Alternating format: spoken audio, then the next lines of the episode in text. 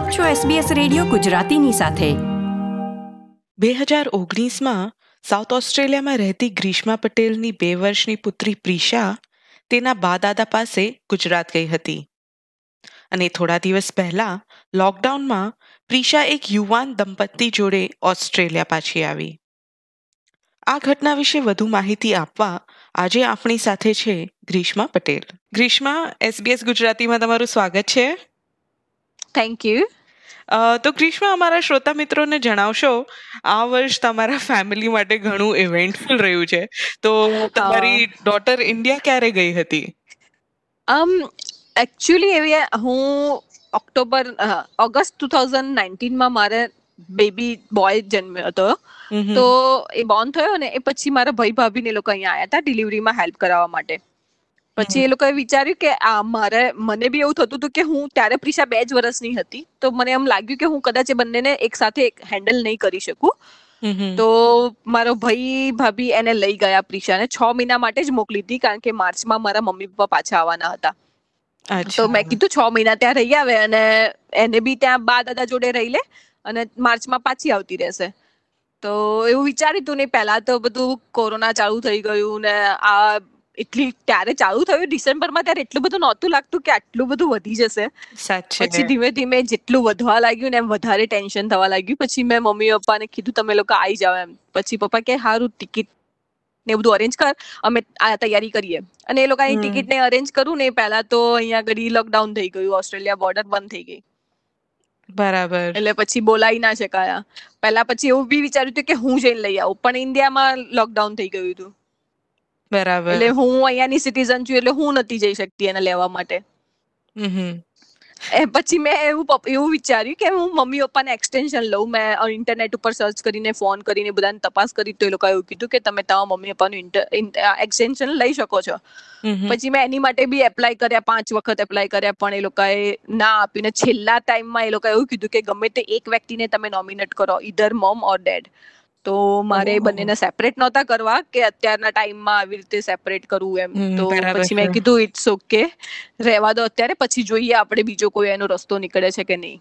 અને પછી આ ફેસબુક પર ટ્રાય કરીને કરીને આ બધું કર્યું.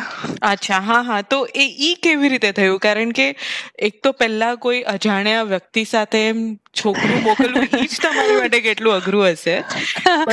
વધારે. હા. પણ એટલી હું ડેસ્પરેટ થઈ ગઈ હતી ને કે ઇન્ડિયામાં કેસ વધવા લાગ્યા હતા એટલે મને બહુ જ ટેન્શન થઈ ગયું હતું કે એ એકલી તો આવી શકશે નહીં. મેં એરલાઇન્સમાં બી બહુ બધા ફોન કર્યા હતા કે એરલાઇન્સ વાળા કોઈ હેપી થાય એર ઇન્ડિયા વાળા કે સિંગાપુર વાળા કે એ લોકો બી લઈને આવે અનકમ્પાઇન એન્ડ માઇનર તરીકે. તો હું એને બી ટ્રાય કર્યા પણ એ લોકોએ બી ના પાડી કે અંડર ફાઈવ અમે લઈને નથી આવતા એમ.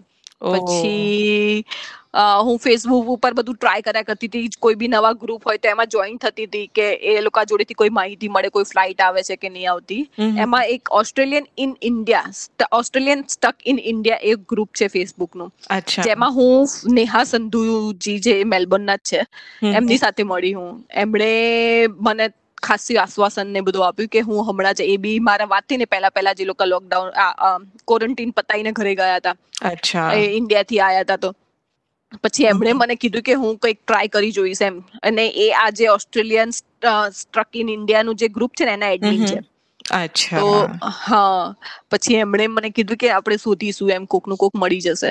પછી એમની જોડે હું રેગ્યુલર ટચમાં હતી. ત્રણ ચાર દિવસ જ થયા હશે ને એમનો મેસેજ આવ્યો કે હું તને એક લિંક મોકલાવું છું ટેલિગ્રામ ગ્રુપ કરીને. એમાં તું જોઈન થજે એમાં એક ફ્લાઇટ આવવાની છે ને એવું મને લાગે છે.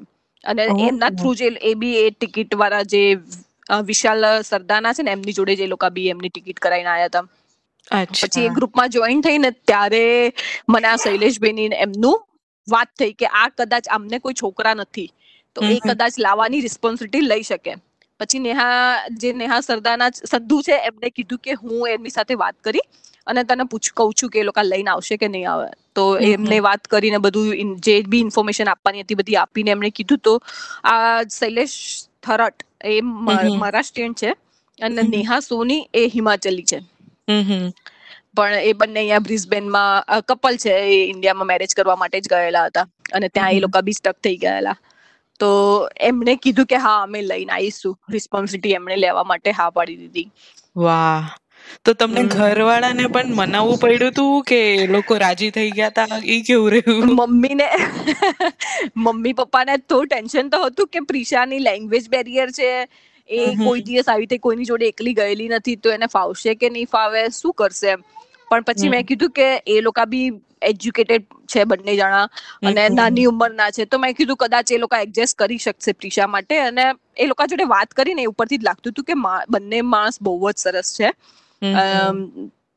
વ્યવસ્થિત હતા બંને. પછી મેં નક્કી કર્યું કે જો એ લોકો રિસ્પોન્સિબિલિટી લે છે તો જ તો પછી હું બોલાવી જ લઉં એમ પ્રિશાને. મમ્મી પપ્પાને થોડું મનાવવા પડ્યા કે ભાઈ વાંધો નહીં આવે મારી જવાબદારી હું કરી લઈશ. પછી ફાઇનલી એ લોકોએ બી એવું વિચાર્યું કે અમે લોકો એક દિવસ વહેલા દિલ્હી જઈશું કારણ કે ન્યૂ દિલ્હી એ લોકોને મૂકવા પ્રિશાને મૂકવા જવાનું હતું. અચ્છા.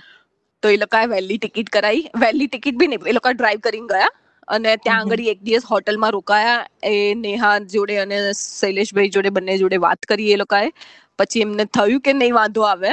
પછી એ લોકોએ ફાઇનલી એમ કીધું કે હા વાંધો નહીં હવે મોકલી દઈએ છીએ અમે.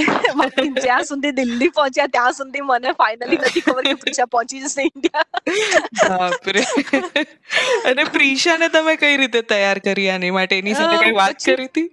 હા, એને મમ્મી પપ્પા એને યાદ કરાવતા રહેતા હતા કે આ બંને અંકલ આંટી છે ને, એ બંને તને લઈ જશે ત્યાં આગળ મમ્મા જોડે લઈ જશે, મમ્મા જોડે લઈ જશે, તને ધ્યાનુ જોડે લઈ જશે, એટલે મારો નાનો બોય છે એનું નામ ધ્યાન છે. અચ્છા. એની જોડે લઈ જશે. પછી એને બી હતું એક્સાઇટેડ હતી એ ભૈયા કે હવે મને મમ્મી જોડે ફાઇનલી જવા મળશે. એ લોકડાઉન ના કારણે ઇન્ડિયામાં જે લોકડાઉન હતું ને એના કારણે બહુ કંટાળી ગઈ હતી એ ભૈયા ફર્સ્ટ બી બહુ થઈ જતી હતી. વારે ઘડીએ કે મને ક્યાંય લઈ નહીં જતા મને ફરવા નહીં લઈ જતા. મમ્માએ મને અહીંયા ફરવા મોકલી છે. પછી એને એવું થઈ ગયું હતું મગજમાં કે હવે ફાઇનલી મમ્મા જોડે જવાનું છે. મને લઈ જશે અંકલ આંટી પછી એને બહુ વાંધો ના એને બહુ એ ના કર્યું ને આવી ગઈ. હેરાન થોડા ફર્સ્ટ ફ્લાઇટ થોડી અનકમ્ફર્ટેબલ હતી. તો પહેલા ફ્લાઇટમાં એને થોડું હેરાન કર્યું પછી બીજી ફ્લાઇટમાં તો વાંધો ના આવ્યો. હા તો ત્યાં કઈ તારીખથી એ લોકો કઈ તારીખે નીકળ્યા દિલ્હીથી ને અહીંયા કઈ તારીખે પહોંચ્યા? એ લોકો ત્યાંથી નીકળ્યા એકત્રીસ જુલાઈએ ત્યાંથી નીકળ્યા અને ફર્સ્ટ ઓગસ્ટ અહીંયા પહોંચ્યા. અચ્છા. તો આટલા મહિના પછી ફાઇનલી તમે મા દીકરી મળ્યા કેવું રહ્યું એ પછી ફાઇનલી મળીને? ફાઇનલી મળીને બહુ જ આનંદ થયો. એને પહેલી વખત જોઈને તો એમ થયું કરે બાપરે કેટલી મોટી થઈ ગઈ મારી છોકરી. મેં એને મોકલી હતી ત્યારે એને નતું બોલતા આવડતું. એટલે આમ પ્રોપર વર્ડ આખા સેન્ટેન્સ નથી બોલતી સમ વર્ડ્સ જ બોલતી હતી. તો અને એ બી ગુજરાતી બોલતા શીખીને તો મારા માટે બહુ જ આનંદની વસ્તુ છે. કારણ કે હું પહેલેથી ઈચ્છતી હતી કે ગુજરાતી બોલે. પણ અહીંયા આગળ એ ઇંગ્લિશ જલ્દી કેચઅપ કરતી હતી. ગુજરાતી નહોતી કરતી. હમ. હવે એકદમ પરફેક્ટ ગુજરાતી બોલે છે. અરે વાહ. તો અત્યારે તમે લોકડાઉનમાં એટલે ક્વોરન્ટીન કરી રહ્યા છો ક્યાં છો તમે હમણાં? ક્વોરન્ટીન હા અત્યારે ક્વોરન્ટીનમાં છું એડિલેડ પુલમન હોટલમાં ઓકે. અને ચૌદ દિવસ ઈ તો રહેવાનું જ બરાબર? ચૌદ દિવસ રહેવાનું હા. અત્યારે અમારે કેટલા દિવસ? નવ દિવસ કમ્પ્લીટ થઈ ગયા આજે દસમો દિવસ છે. અરે વાહ. ચલો એટલીસ્ટ તમે સાથે છો તો તમને શાંતિ. દીકરી તમારી પાસે સાચી વાત છે. દીકરી મારી જોડે પાછી આવી. ઓકે ઠીક છે. Grishma thank you very much તમે આજે આટલો સમય કાઢીને તમારી એટલી ઇન્ટરેસ્ટિંગ સ્ટોરી અમારા શ્રોતાજનોને આપી. તે બદલ ખૂબ ખૂબ આભાર. કાંઈ વાંધો નહીં કાંઈ વાંધો મને બહુ આનંદ થયો કે હું ગુજરાતીમાં ઇન્ટરવ્યુ આમ પહેલેથી નાનપણથી અત્યાર સુધીમાં હું I always be proud of being Gujarati તો મને બહુ જ આમ આનંદ થયો કે હું ગુજરાતીમાં બી ઇન્ટરવ્યુ આપ્યું એમ. આપણો સમાજ, આપણી વાતો SBS Gujarati. Like share comment કરો. એસબીએસ ગુજરાતીને ફેસબુક પર ફોલો કરો.